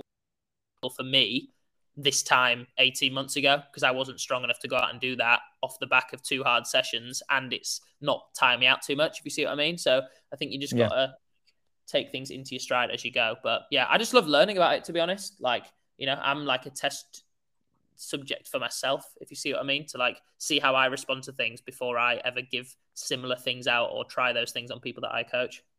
Mhm. That's why I'm sure you are and will be such a such a good coach in the future. Just that desire to to learn and absorb that information and um adapt it to to other people, I suppose. Like it's yeah, good stuff. Very good Yeah, stuff. nice. I think Good we've stuff. um we've stroked Callum's ego enough there. We should probably move on to some race results. What do you Yeah. I think so. I think so. Let's um like yeah, let's let's change the tune slightly with the whole Mo Farah situation, I think, because that's a Yeah, hot running news. So an for people interesting one. for people that don't know, he ran a 10k road race, which you know you're thinking that's fine. He's Mo Farah. What else is he going to do? However, he finishes in 30 minutes and 41 seconds after going through 5k in 14:20. So that's a bit like random, you know. Well, it's, it's really random to be honest. Um, Hmm, what's going on there? we We can't a really work, bit more. yeah, we can't really work out why. Is it was he taking it easy? Did he go out hard? Or not? Wait, he's, he's still not gone out hard. He's gone out in fourteen twenty. You know, for Mo Farah, that's really not hard. Like, you know, what's the situation? Because there's, I can't, I can't believe that he's run 30 41 if he's actually trying to run fast. No, surely I, not.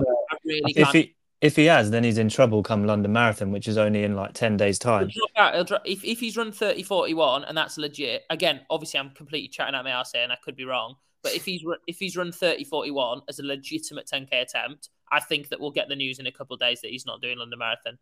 Yeah, Yeah. I'd be Surely.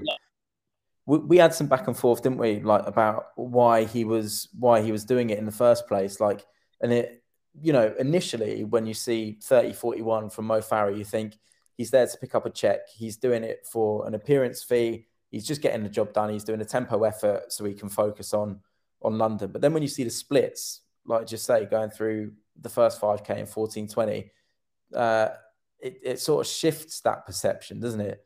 It Hmm. makes you wonder what on earth went on. And like you said off off air, Ben, when you see him at the finish line, like um, He looks that- knackered. yeah, Run IX, I think it is, who who put a little video up of it. He looks like fucked by the end. Yeah, he doesn't look like he's tempoing it in. He looks like he's genuinely gone through the ringer. No, and the, the, the conditions looked awful, but the conditions were the same across the board. And I can't remember the specific, Yeah, Really 32 degrees apparently. So it was a Yeah. sweltering hot day. but I think it was one in like 28, 11 maybe. Yeah, yeah, 28, low 28s. So this is the only other thing that I'm thinking is is it a situation where he needs to finish and Yeah, stuff because he's got you know that's his appearance fee might be in his contract because it's really hot has he gone out and then thought actually this you know, isn't sensible. I'm, I'm Mo Farah. I've been training for you know 25 years of my 40 year life. I know when I'm starting to feel a bit too fatigued, and I've got a really big marathon in front of millions in a couple of Yeah. weeks. Maybe Let's I hope should, so. maybe I should really dial it back because like 30 41 for context people is like that's about 455 per mile, and the best Brits at London Marathon will be doing that pace for their marathon. That's like a Mm. two two eleven ish marathon, I think, or something like Yeah. that.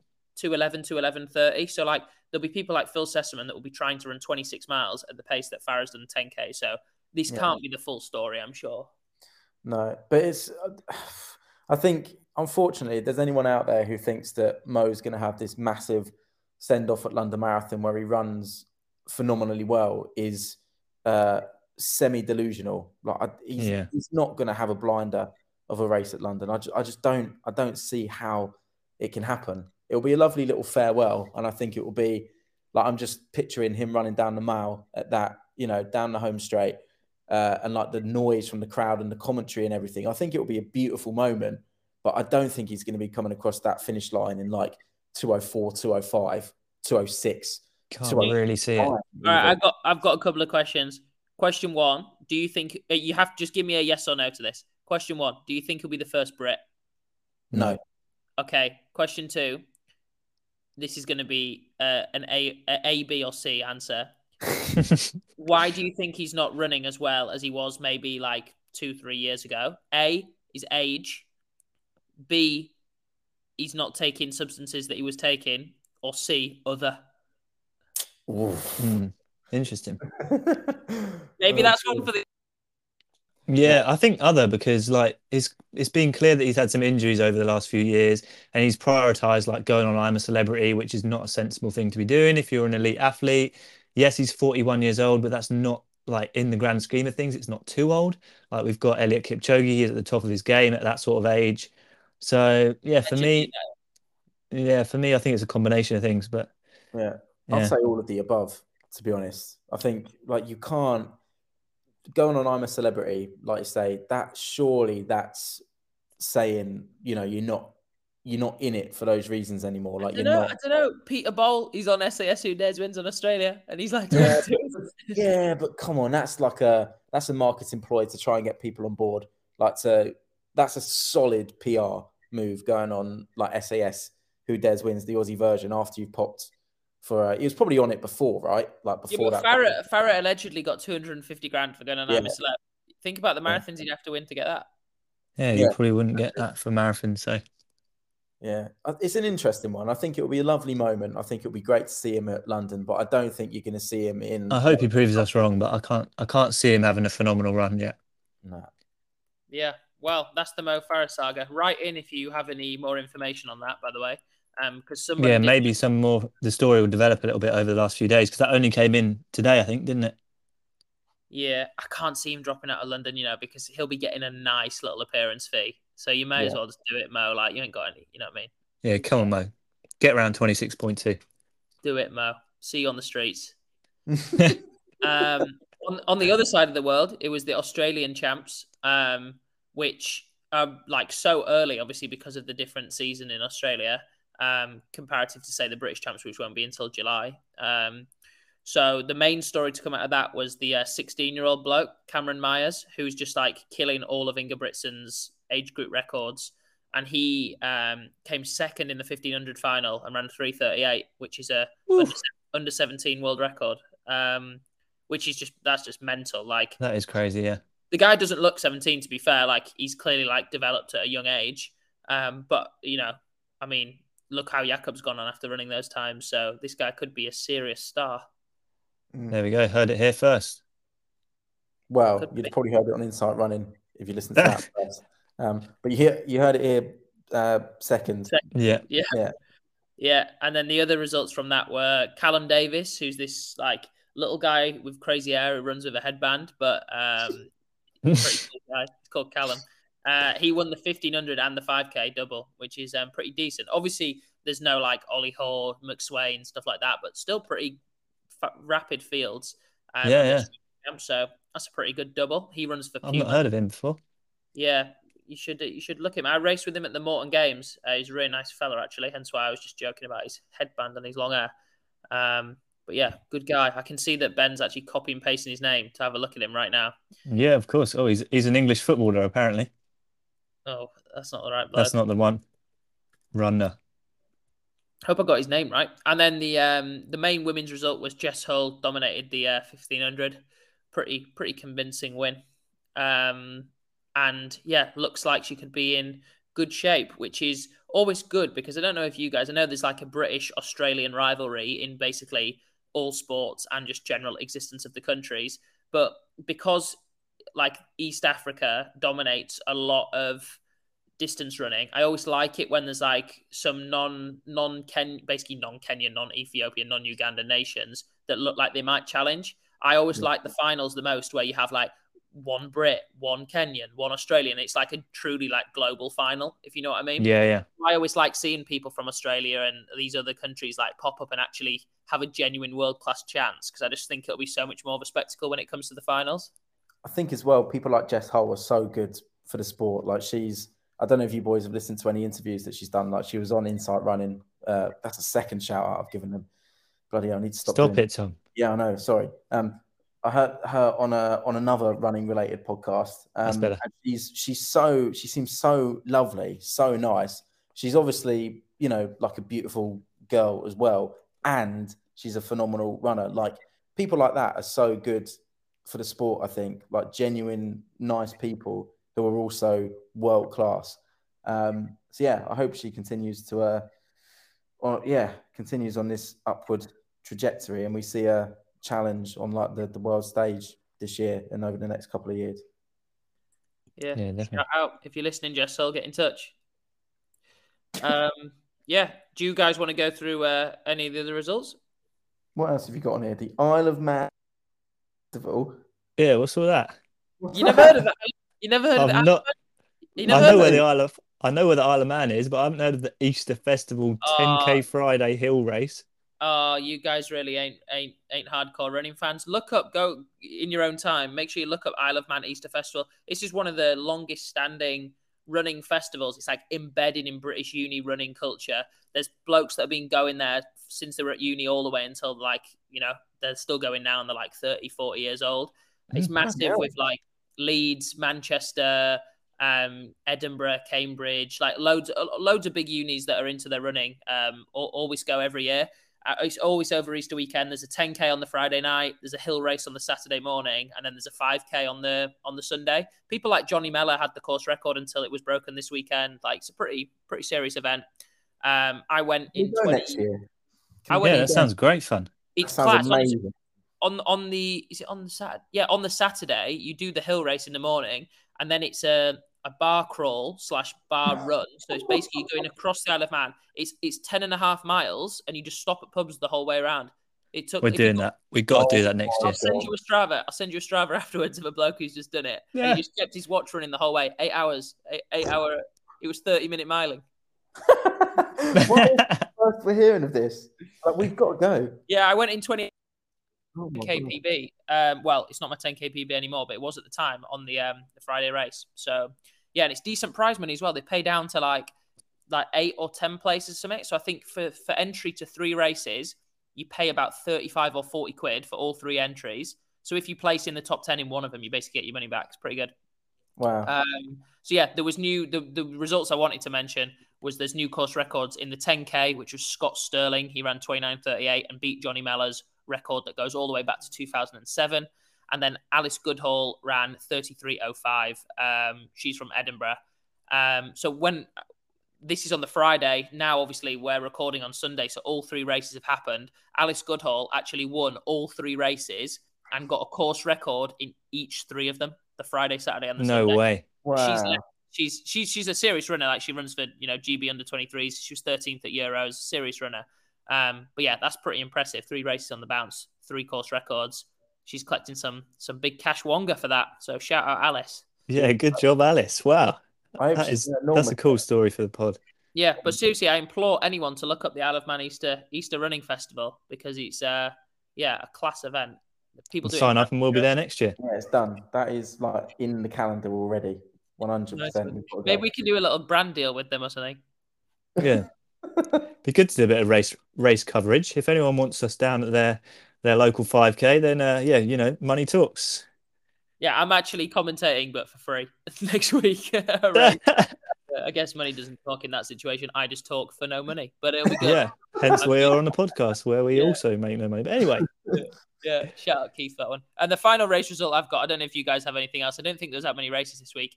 Was Not a much, tiny, a tiny little one, but I felt uh, like I wanted to put this in. Was it was the Watford Harriers Open meeting, which is pretty meaningless in the grand scheme of things, but for some of the junior athletes that are trying to get the qualification times they need for English schools, I know we have some listeners of that age. Um, they were they were going there to the early races try and get some. And two lads from Cambridge, the club that I'm at, um, went and did it. George ran 402 for 1500, pretty good at 17 years old or 16 years old. And Liam, who's the same age, ran 837 for 3k. So they're pretty fast. Rapid stuff. People their age. So don't know if you know people from Cambridge listen, but shout out to those kids. Good work, lads. Well done. Probably be in bed at the time of recording. Anyway. uh, I don't think they're listening live. It'll probably be all right. No, we do have some live listeners. My neighbours can probably hear. Fair enough. Um, on that note, should we move on to some um, some lovely listener questions? Well, yeah. Should we do the listener shout outs first? Yeah, all right, go on in. You you you hit them, Tom. Hit them up, go on. I'll kick it off. So first of all, we got Nick. Now you might remember Nick from last week's episode, who ran the Tequila 10K, and we were trying to figure out where this race was, and we thought it was in Florida, but it's actually in Scotland. Um, and the course record, for anybody wondering, including salt and lime, is 33.40. Um, so yeah, I You reckon went far off it then. I think um I think we need a run it three ways podcast Tequila Right. 10k. national tour where we go to all of these like we'll go to the Isle of Wight White race that you just mentioned. We'll go to the tequila. the, 10K. it's in the Isle. Of, it's in the Isle of Man, mate. Isle of Wight is motorbike racing. Isle of Man, right? We'll go to the cheese rolling thing and throw ourselves down a hill, Yeah. uh, wherever that is. That's near me, I think. I think it's a Netflix series, mate.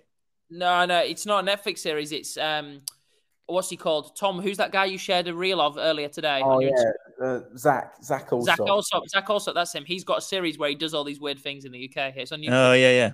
Oh, what's what's the channel called? Zach and Jay show. Yeah, the Zach and Jay show. Wow. quality videos if anybody is uh, is up for a laugh by the way But yeah we should do a running equivalent of that stuff like little little challenges and a little tour anyway that was nick um, in other news james has been browsing his strava segments whilst he's out in portugal i'm imagining on a on a training camp of sorts. And he's found himself on a leaderboard next to jimmy gressier and Yeman Crippa Yeman Crippa not bad company to keep on So Strava. this- when when this guy sent it in, he sent a screenshot and with his message, and I was looking at his username and obviously James, whatever he was called, and then I'm looking at the screenshot he sent, thinking he surely only sent me it if he's like beaten them, right? And I'm like, yeah, but the guy at the top ain't called him. And I looked at it. He sent this in, right? But he's 63rd on the leaderboard. On the. Get So- on. It's not that he's beaten Jimmy Gressier or Crippa, which I was looking out for. This is completely my presumption. Like, oh, look, he's he's got one over on him. It just was them. They've run the same route before. They're in the same place. Wow. Yeah, the reason I included this because I thought actually that is actually really cool. And I remember I've done the same in Leeds when I when I've ran some new routes when I used to live in Leeds, and I used to see the Brownlees always on there, and I used to think like, oh, you know, like I can if I'm training here, and this is where Alistair Brownlee used to train or has trained before, like that's pretty cool. So I think for you know, I don't know how fast or slow James is, but the fact that he's training and he can see that professional, you know, literal European record holders have been plodding on the same roads as him, I actually think that's pretty inspiring. And you don't get yeah, that yeah. I got you you. don't get that in many sports, do you? Like you don't. You're never on a field and you think, "Oh, I wonder if Rashford's been kicking a ball around on air." Do you know what I mean? There's no evidence, is there? So I like. He hasn't put it on Strava, that's for sure. No. yeah, literally. Um, So shout out Strava, sponsor us Strava. Actually, we always shout you out. Literally, we go through training weeks every week. Yeah, that'd be nice, wouldn't it? That would be Um, nice. Finally, Cole Gibbons, Cole Cole running on YouTube and Instagram. Check Never heard of him. everybody. um, he is at his first ever 100 mile week this week. And I know that Cole had some injury issues earlier in the year and went through some shit as a result of it. Um, so yeah, shout out to you, Cole, for getting back back on the horse. Um, yeah, well done, mate. Hope you're having Yeah. a nice time. Yeah, And I, I, I also want to shout out Cole because he's Stra- on his Strava. I went to have a look at his 100 mile week, and his week before it, not the most traditional build up, 64 miles. quality. Bit, I bit like of a that. jump, but that just shows when you're loving running and you just want to keep running. You just When in Portugal. gotta do it. You just sometimes just got to do it. Yeah. And he always he, he quite often shares the podcast on his Instagram story and stuff. So um yeah, always always You appreciate better it. share this one. Yeah, go on, Cole. Give us a share. Give us a shout out. Chuck Yeah. it in your latest video as well. Why not? Yeah. So if anyone has, we'll try and make this a weekly thing. If you've got, if anything funny happens to you or you do something particularly good or bad, just ping us a message on the Instagram and we'll shout you out. As you can see, we don't have to use your surname, so if it's incriminating or anything, you'll be fine. Um, but yeah, we'll we'll try and do a few of these shout outs every week. I think it's pretty pretty nice little feature. Yeah, definitely. Moving on to What some, about- some listeners' questions. Yeah, fire away, Ben. Okay, so we'll start off with Lucas. He has been injured for five weeks. Any advice about how how to get back to running? No. but um, I feel your pain, Lucas. You boys can answer this one. Well, I, the reason that I think this is a good question for based on our podcast is you need to determine why you're injured, basically. Yeah. So what one, what is the injury? So go and see someone that knows about injuries, or like in Tom's case, you might have to see multiple people to find out what's wrong. And then once you've found out what the actual injury is, try and piece together why you have had that injury. So, for example, if you're always if it's an illness and you always find that you've got a cold or you're tired or you're fatigued or that or stuff like that, then you might think, okay, what's my diet like? When do I go to bed? Like, think about what the root cause of that could be. Similarly, if you've got shin splints, think, okay, do I always go running on hard surfaces? Have I maybe increased my volume a little bit too quickly? Try and work out what the the root cause is. And then before you come back to any running, I would make sure that you tackle whatever that root cause is or put something in place to prevent the same thing happening again because so yeah. many people take all the time off that they need to recover, which is fantastic. Sometimes the hardest thing to do is rest, but then they build up in the exact same way, thinking that the rest will have solved their problem and just fall into the exact same pitfalls. So, yeah, actually work out what's wrong with you would be what I would say, Lucas. Um, and then do loads of cross training before you start running again because you can get really fit. Your heart doesn't really know the difference between what movements you're doing. If your heart rate's high, then it's high. It doesn't matter through what means. So just yeah, try and get a little bit of fitness back before you start running, because then it won't feel as horrible when you do.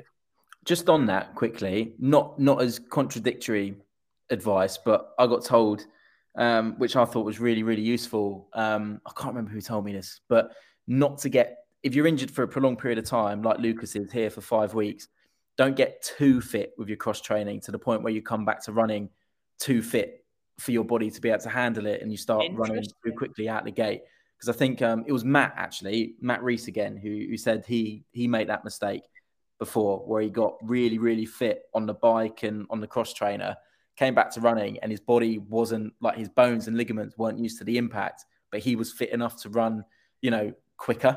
Um, so yeah, I think definitely cross train, definitely keep up some level of, of base fitness, but maybe don't get t- too fit or too yeah. fixated. Yeah, or maybe don't transition straight from cross training to running. Yeah. You know, do a bit of cross training and running when you're building back into it. Yeah, exactly. Yeah, good stuff. Nice. There's also another pretty interesting question here from uh, Ewan. He he says, "Who would win in a hundred mile race if you all had a year to train for it?" Do you know what? I'm I'm basing this off absolutely nothing but I'd, I'd back myself in a hundred mile race. Okay, what's the what's the reason for that? Um, I don't know. I just I think I think I could pull it together. I think I think I'll quite enjoy the masochistic nature of a hundred mile race. The slog. Yeah, I think I'd do all right. Fair enough. I'm I'm gonna again um, brush Callum's ego and think he. I reckon he'll probably take the win. Nah, He's a dog. Not He's an animal. Thanks, I Ben. I didn't. Exp- I didn't expect you to say that, Ben. I thought you were going to back yourself. In which case, my response was going to be really like. Absolutely not. Say, I was going to say. I was going to say there's not a not a world where I don't win, but actually, seeing as though you've been nice to me, I'm going to take it with a bit more humility. I'm going to say, yeah, maybe I'd just edge it. Yeah, maybe I just edge it. Just edge it in the last cut in the last mile. Tom, Tom, Tom, look, right. 100 miles. Tom, you're going to break down. You've only got a year from now to train. No, no, no, no, no. You can't do 100 miles in a year. Ugh. Yeah. We're going to have to settle this, aren't we, boys? Should we do There's only one way to do it. Yeah, we do a 100 miler. End all of our careers on the dot. I feel like Ben, Ben, you'd be able to like Ben that, that time Ben did an ultra. A guy ran past him and he just couldn't help himself from going too fast. So I feel exactly. like really lure Ben in. You could trick him and just do a six minute mile or something. Oh, like I'm there tomorrow if it if it needs to be done. Uh, like mile twelve. I, I, would not stop, honestly. Like I would do it yeah, right you now. You wouldn't be going fast enough. It's not about stopping. We're all going to be giving it our best. What I'm saying is like not stopping is one thing. That's like you know, that's fine. But it's what getting to the finish line. Yeah. Yeah. No. I might just sit and kick. a little burn up. If you in the did that, I would never speak to you again. I just walk behind Ben at each like just the whole way, just like stopping at all the aid stations. He's stopping at and stuff, and then just waiting like two minutes to go, just dusting. I'd go off at suicide pace though. That's the difference. I'd be off the front, and then you just go past me after about twenty miles. I reckon. I actually think Tom could win this based on how much me and Ben would be trying to put each other off. Yeah, we'd be trying to put each other in the in the dirt, and Tom will just be like the little the tortoise that Yeah. comes past at the end. I'll see you later, lads. You're all broken, and and he ends up winning it. I think it's it's totally down to mental toughness. That one hundred percent. Yeah, yeah, I and no. I mean, you need some physical Alright. strength, otherwise you're going to be a bit buggered, aren't you? and you need tactics. Tactics is massive. Yeah, I think we've got to settle it at some point. Not anytime Yeah. soon. No. Um, Well, if either of you fancy like laying down a hundred mile sort of time to beat, um, I'll consider it. Andy's going to absolutely love listening to this. By the way, me sat with a sacral stress fracture. Like, yeah, let's have a fucking hundred mile race. Yeah, we? and you you're backing yourself to win it. Uh, yeah, I. I- yeah, I do. I'll All stand by that. All right. Well, I don't think we'll ever see the day that we we race hundred milers, but we never you know. You have to back yourself though, because imagine entering a hundred miler, right? Just a three-person hundred miler, and being like, "Yeah, I don't think I can win this." What a waste of time and energy. The only thing I couldn't do is the navigation. Like the route would have it'd have to be an out and back. Oh, here we I'd- go. I'd Fifty fucked. miler, turn around. I, I, Comes I wouldn't. There's no way I'd be able to do one of these ultras where you've got to navigate the course yourself, or where you're by yourself for like miles and miles at a time. I would need if I had someone there with me. There's no chance I would stop, no matter If what. it's- But If it's on, if it's on a treadmill with super shooters, Ben would win. I reckon. yeah, Oh yeah, hundred percent. Treadmill. I've got that in the bag. yeah. How long does the treadmill go before it turns itself off? If it can still detect a person? Only Like, an hour in my gym. I have to restart it. Really? Yeah, not the best. But I reckon we can we can get a decent treadmill. We can get one of those, you know, them fancy ones that they break the records on. Sure Yeah, they so- they'll hook us up. Self-powered. Maybe at London Marathon Expo, we do a little poll: who would win out? Let the people decide. Get Yeah, a little, okay. uh, get a little iPad going around with some uh, interactive survey monkey on it. Another question: How much would you have to be paid, Callum, to run a hundred mile race tomorrow? And ge- genuinely, like it'd have to be, a, it'd have to be like a life-changing amount. Go on then. How much? Well, it'd be well. I'm not going to dive, divulge into my personal finances. it'd, have, it'd, it'd have to be a Two a- a- grand. You're there. It'd, it'd have to. It'd have, is that per mile? Sorry. No, It'd- that's it'd a have- lot. It'd have to be um like a chunk where I think I'm an idiot and the people around me are going to think I'm an idiot if I don't take this. Do you see what I mean?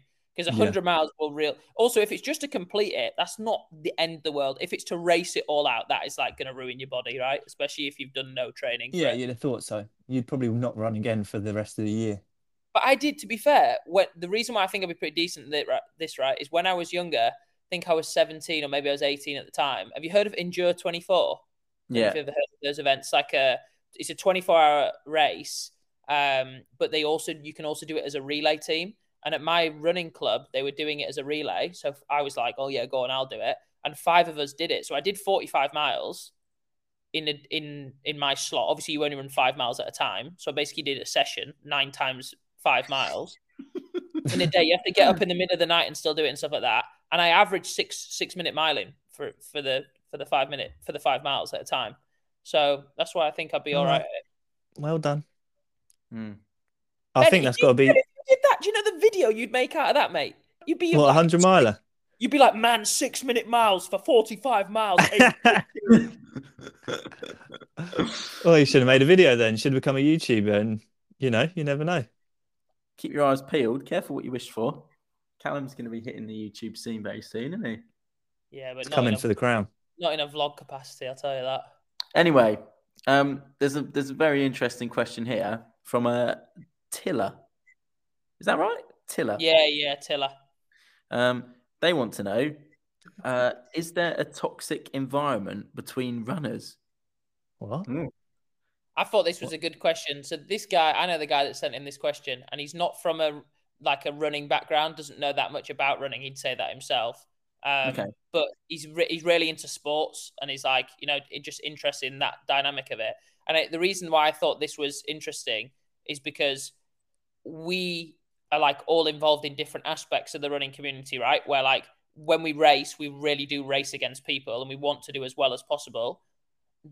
And sometimes that means that because you want to do well, do you ever want other people to not do well? Do you see what I mean? That's the way I took this question because I was Yeah. thinking about it. I was like, look, do I want um let's do an example. Um, do I want Jake Wightman to go and win another world championships? Yes, 100%. But if I'm at British champs and I'm against Jake Wightman, do I want him to fall on the inside so I can get through to the final? 100%. I don't think that's I don't think that's toxic. I think that's just being competitive. I don't go outside Yeah. and I don't go outside and run every day in the pouring rain just to be like, oh, this is fine. Do you know what I mean? If I'm racing you, then I hope that you know I do better than you. And if that means that you don't do as well as you wanna, then I'm sorry. That that's that's life. But in do I do I sit and think like someone that I'm not racing? Am I like, oh, I really hope he has a shit one today? Mm, maybe if I really don't like you, but apart from that, no. Do you know what I mean? So does that Yeah. make it toxic? I don't know if that counts as a toxic environment, but I definitely think there is. It's not as happy clappy as everyone thinks running. I think it, there is a cutting edge to it as well. No. And I think on like a more recreational standpoint, the running community is it's a beautiful thing. We've all experienced how good that community can be, like how close knit it is, how easy it is to make like pretty close connections with with people that you might have only met a couple of times ever. Like Callum, how many we've met each other what twice in real life ever? Is that right? Twice? Yeah. Maybe maybe three times. times. Maybe. Yeah. Um, and stuff like that is is beautiful, right? But there's obviously like the less uh, pleasant side of it as well, where things get a bit clicky and you know there's drama. There's obviously been a lot of drama recently over the last few months or so. So it, obviously it can be toxic when you've got that many people, um, some of which are type A personalities. Like there's going to be some clashing, but generally I think it's a pretty great place to be from a community standpoint. Yeah, I think so. I was just looking up what a toxic, like a toxic environment is like actually, actually labeled as, and a toxic work environment is where there's negative behaviors such as manipulation, bullying, yelling, and so on. Um, And that's like in the culture of the organization. So I guess from that standpoint, obviously, if you think about like Nike Oregon Project and like the Salazar stuff, that would be described as like a toxic running environment. But other Yeah. than that particular case, which is obviously extremely rare and famous, I can't think of anything on like the amateur level that you would describe as being toxic, right? Like I feel like nothing like that would really catch on. Like if you think about parkrun, for example, that's literally the opposite. It's like inclusive and friendly, which is the opposites of like bullying, you know? Mm. Yeah, yeah, I, I'd agree on the whole. I think.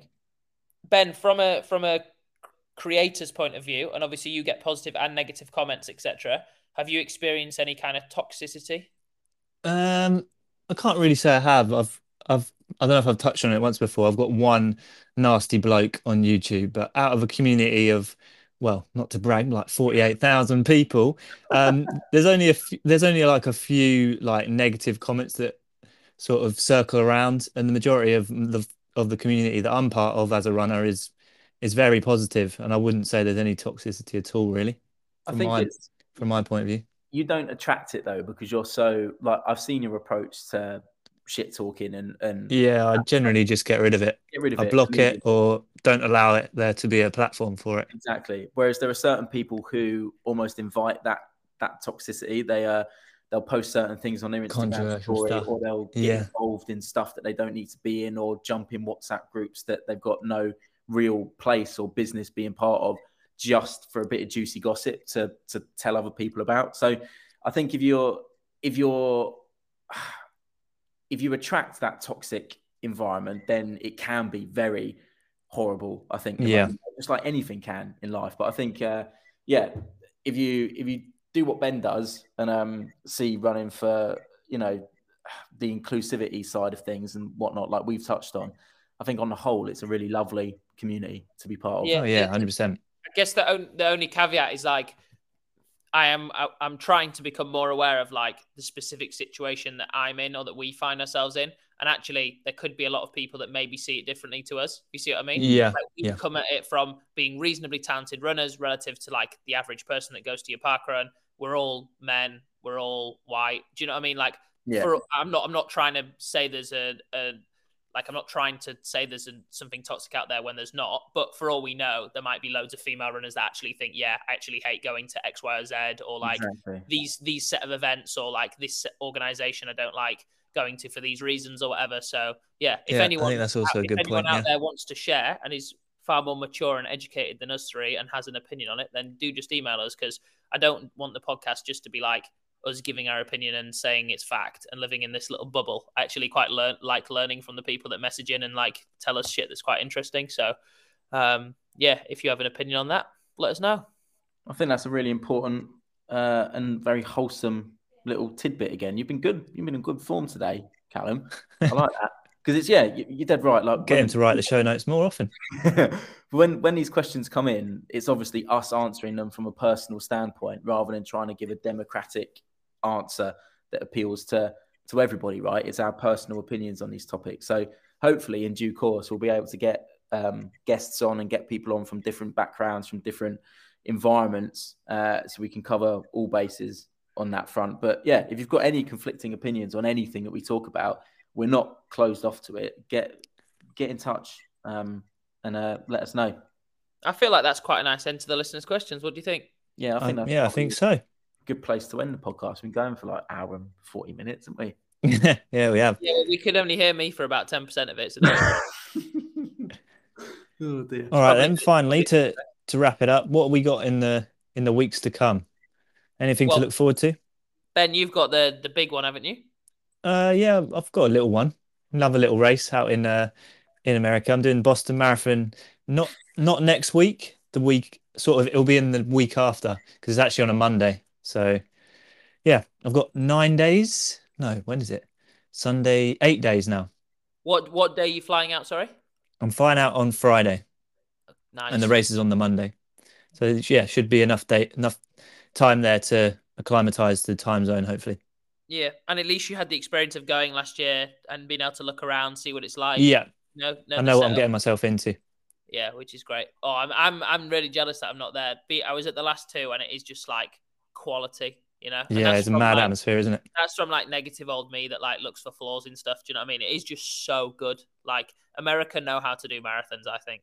Yeah, and Kipchoge's going to be there as well. Cannot wait to to toe the line with him. Obviously, completely different race, but still going to be incredible. Yeah, pretty good. Yeah, Pretty I'm, good. ex- I'm excited for you for that, Ben. I think it's going to be a, an unbelievable whirlwind of a trip. That. Yeah, I'm glad you're not coming with me, mate. Oh yeah, I'm I'm going to be in um in Germany. Oh, you know. Yeah. So you're What are you doing out there? with Adidas, aren't you? I'm I'm going to be at the headquarters for the Adizero. Uh, oh, actually, no, I'm not. That's afterwards. Why am I? Oh, you can come then. I was actually um it was a consideration, but I think it's because I'm away the weekend after, and then the weekend after that is like London Marathon, and it's Yeah. just yeah, it would just Don't want to spread too- the team too thin. yeah, and you know, I I do need to remember sometimes that I've got a four year old daughter that sort of I should see as Yeah. much as I can. Um, so yeah, it's it gets a little bit harder to justify these like big trips away to like Boston where you're out of action for you know four or five days. Um, but yeah, instead I'm going to Manchester again this week coming. What are you doing? What are you doing there? Um, so we've got a shoot on the Wednesday morning for Under Armour with the new Velociti Elite, and then in the evening got an event with Adidas again. Um, like a there's a Manchester Youth, what they called uh, Manchester Young Professionals. Strange name for a running club, if you ask me, to be honest. But they're um, a really cool running club in Manchester. It's going to be like a little try-on event where they get to try Adios Pro threes and stuff for a little run. Um, they'll do some of the Manchester Marathon course, which is happening this weekend coming now, isn't it? Um, Yeah. Yeah, it is indeed. So yeah, that's that's me. I'm going to be in Manchester from Tuesday until Thursday, and other than that, um, hopefully get on the blower to this uh, bone specialist Rose, and um, see see what I can actually do from an action standpoint to get back. Um, yeah, get back on the horse and on the road to recovery. So that's going to be me, I think. Good stuff. Love to hear it. Well, my plans are nothing running related. I'm going to the Grand National next weekend. Bit of horse Oh, racing. Oh, lovely. Yeah, that's uh that's yeah, on the Saturday. So yeah, just training as normal. Actually, I've got um Charlie McCarthy's coming to our house tomorrow, starting to uh, do a bit of filming for this first episode of the um, kind of summer racing series. It's untitled uh, as as of now. Great title. Um, Yeah, untitled as of now. I know, been very abstract. Um, and then yeah, Piece of art. training and stuff as usual for me. And then yeah, going to uh, Liverpool for the Grand National, which should be pretty fun. Have you got your outfit sorted for that yet? Yeah, it's What are you pretty wearing? easy. It's pretty easy for blokes, isn't it? You just wear a, just wear a suit. Oh, Callum, you got to come on. You got to do something. little pocket watch, maybe a little. little I'll wear my I'll wear my Penn Relays watch definitely. I'll wear my gold I'll wear my gold Penn Relays watch. Wear your GB backpack as well. I, I actually I actually have got the Penn Relays watch like adjusted so I can wear it now. So um, that's that would be a nice little subtle flex for any running events. Remind me to, to switch out the Coros for that. Are you gonna have a little bet whilst you're there? yeah, I'll have a bloody big bet, mate. Oh yeah. Ooh, okay. Not just one. Okay. Not Well, I that look rich. forward to that. Yeah. So um yeah, should be a good week. All uh, I feel like this is a an exciting end to the podcast. Looking forward to so much ahead. yeah, I cannot wait. Oh, just a note for the listeners because Ben is racing on Ben is racing, Ben is running on oh, the Oh, here, here we go. on, on the Monday. and we're not sure when the podcast is actually going to come out, right? Oh yeah. Yeah, it might be a little bit delayed next week. Because we might do we're going to factor Boston into episode 18 surely, right? We've Yeah, got it. yeah. Yeah, There's no point otherwise. So, next episode tune in is the Boston Marathon episode. Woo woo. All right then, lads. I think that wraps it up. Sweet boys. Thanks a Lovely speaking to you as always. Yeah, absolute pleasure. I'm gonna go and eat some Easter eggs. I think. Oh, what Easter eggs you got? We've got to say that. Oh yeah. So I've got um I've got a Nomo one to to get through. I bought it for myself um today actually. What the hell is Nomo? Probably some vegan thing in it. Yeah. Is it's that no like- milk or something? Yeah. Right. Like that, but it's You're proper- out. Right. No, Yeah. no, Callum, No. tell me about a proper egg. I'm not it's eating. really- I'm not eating honestly- chocolate. I'm on no, that no, no. health It's life. great. It's lovely. Try it. If you haven't tried it, try Nomo bars. Try the caramel ones. You can get them in Sainsbury's. They come in a nice little yellow packet. They are are they sensational. expensive? taste Like, are they very expensive like all No. vegan food? Almond leg. All The vegan only food. vegan food that's not expensive is like lettuce. Oh please! You've never eaten beans or potatoes or um, Yeah. Oh, yeah, yeah. I do love kidney beans actually. Yeah. There you go. Love a little tin of kidney beans. So Ben, you're, you're not you're not doing Easter this year because you're giving up chocolate. Is that right? Yeah, I might have a couple after Boston Marathon, but until then, no, no Easter eggs for me. I'm giving them all away. All right. You have a Sad releg times. on me, mate. Have a poached one on me. Cheers, lad. I've got an elite selection actually. I've got a uh, a mini eggs one, which is probably the best chocolate that exists. They should do it all year round.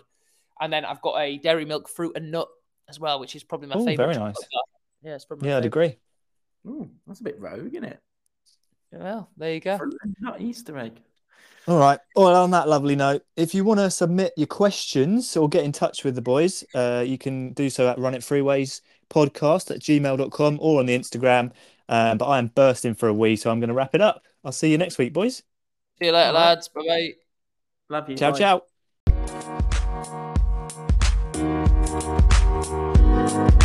ciao.